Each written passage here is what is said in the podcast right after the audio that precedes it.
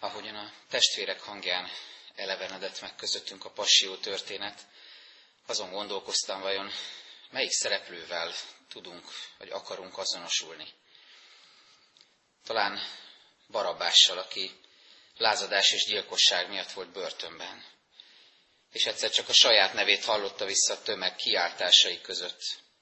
És maga se tudta megmondani hogyan, de a börtön áporodott levegője után egyszer csak ott volt a szabad ég alatt, feltekintett az égre, és maga se értette, hogy hogyan történhetett ez. Könnyű azonosulni vele, mert mindannyian vágytunk már, vagy éppen most vágyunk arra, hogy, hogy hirtelen megmagyarázhatatlan módon megszabaduljunk börtönünkből.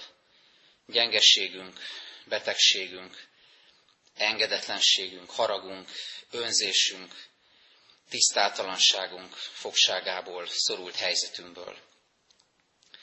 Vagy talán a századossal azonosulunk, aki látva Jézus halálát, mély megindultságában dicsőítette Istent, és megszületett a hitvalló gondolat az ajkán. Ez az ember valóban igaz volt.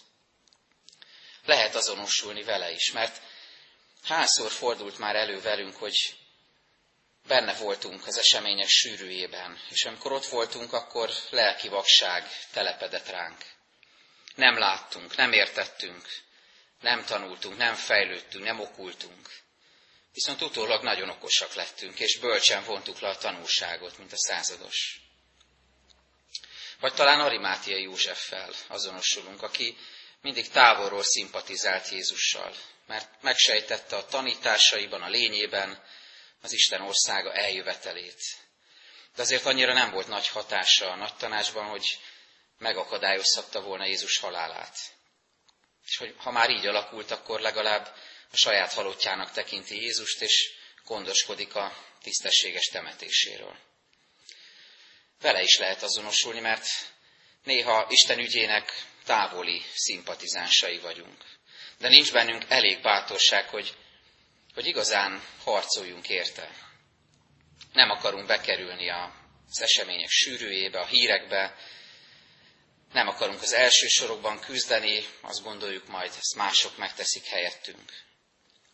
Tudjátok, mi a közös az említett három esetben? Mindhárom szereplő számára múlt idő Jézus.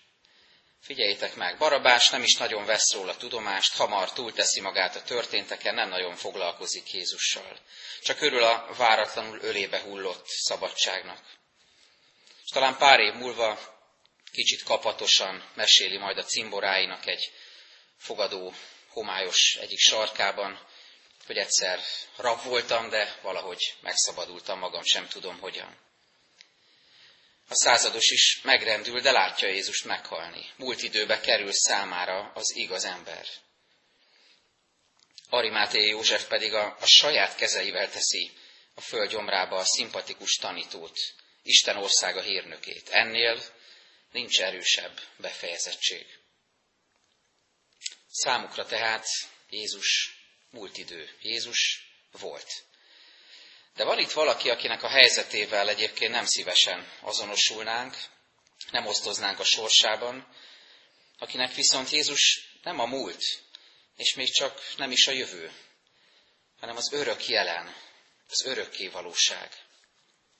Ő a Jézus oldalán megfeszített gonosztevő, az egyik lator. Lukács evangélist az evangéliumának a bevezetésében így ír, mindennek pontosan utána jártam.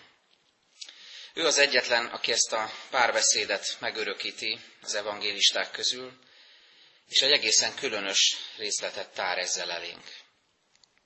Aki a legközelebbről látta Jézus szenvedését, aki Jézushoz hasonlóan tehetetlenül várta a halálát a kereszten, aki nem volt olyan szerencsés, mint Barabás, hogy megúszza a halálbüntetést.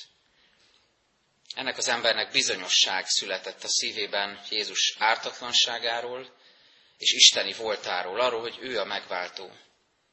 Nem maradt át a múlt időnél, nem maradt számára Jézus múlt idő. A jelen idejű Krisztus irgalmából örök jelen időbe került az élete. És figyeljétek meg, hogy milyen rövid, milyen lényegre törő interakció zajlik közöttük. Azt mondja a Lator, emlékezzél meg rólam, mikor eljössz királyságodba. Jézus válasza pedig, még ma velem leszel a paradicsomban.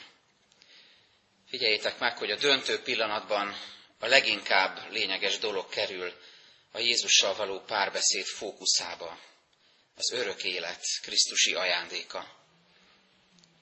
És most röviden villanyon fel előttünk három tanulság abból a dialógusból, ami két halára ítélt között zajlik. A két halára ítélt közül az egyik én vagyok, az ember, a másik pedig Jézus, a megváltó. Az első tanulság, hogy az életünknek nem az a meghatározó pillanata, amikor valami nagy sikert érünk el, vagy éppen ellenkezőleg valami óriási bukásban van részünk. A Lator számára emberileg nézve az életét meghatározó tényező az a bűn volt, ami miatt a keresztre került. Azonban neki is és nekünk is inkább az a pillanat lehet a meghatározó, amikor lehetőségünk, lehetőségeink végére érve egyszer csak találkozunk Jézussal. És őszintén kérjük őt, hogy vigyen be abba az országba, aminek ő a királya. A második, amit tőle tanulhatunk, az egy önvizsgálatra hívás. Mit kérünk? Mire vágyunk?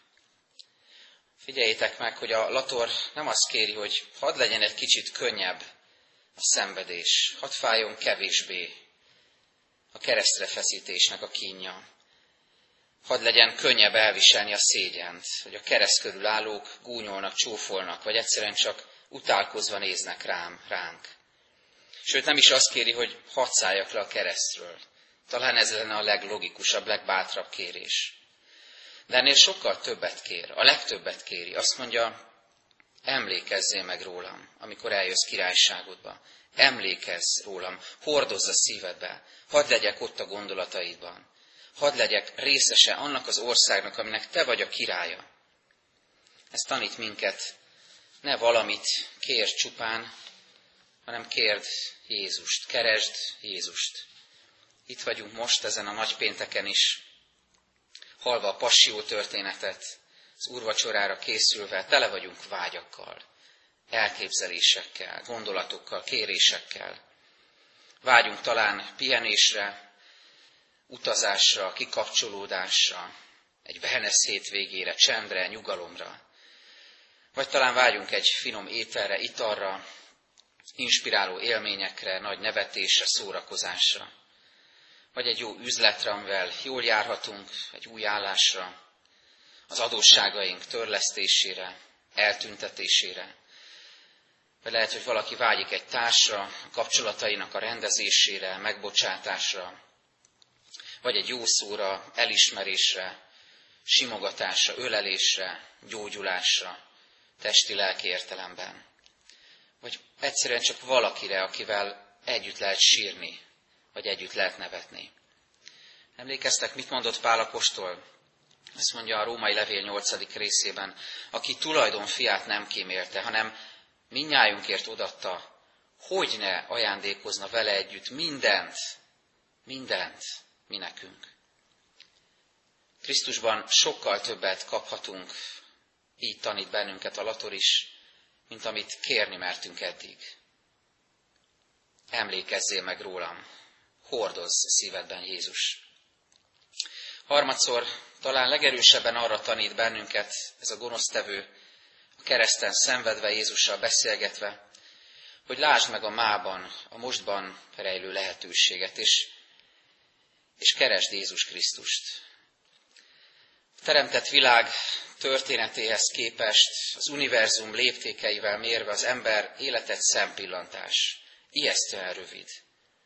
Két hangjelenség jutott eszembe erről, ahogy megérkezünk erre a világra, hogy megszületünk, felsírunk. És mielőtt kimennénk ebből a földi világból, sóhajtunk egyet. És a kettő hangjelenség között van az életünk, ott feszül az életünk. Ijesztően rövid idő. A Lator evangéliuma pedig ez, erre az ijesztően rövid időre tekintve. Egy valami számít, a ma, a most, amikor Jézussal találkozhatsz. Krisztus szeret, drága vagy neki, és szeretne bevinni az ő országába. Dönts mellette még ma, vagy ha döntöttél már, újulj meg a megváltó Jézus kegyelmében most, ma, ezen az alkalmon is. Ennek a meghívásnak a jelei vannak most az úrasztalán. És ennek tükrében emlékeztet bennünket Pálapostól arra, ami az utolsó vacsorán történt, és amit Jézus tett értünk a kereszten. Én az Úrtól vettem, amit át is adtam néktek, hogy az Úr Jézus azon az éjszakán, amelyen elárultatott, vette a kenyeret, és hálát adva megtörte, és ezt mondotta. Vegyétek, egyétek, ez az én testem, amely ti érettetek megtöretik. Ezt cselekedjétek az én emlékezetemre. Hasonlóképpen vette a poharat is, miután vacsoráltak, és ezt mondta, E poháram az új szövetség az én vérem által. Ezt cselekedjétek, valamennyiszer isszátok az én emlékezetemre. Mert valamennyiszer eszitek-e kenyeret, és isszátok-e poharat, az Úrnak halálát hirdessétek, amíg eljön.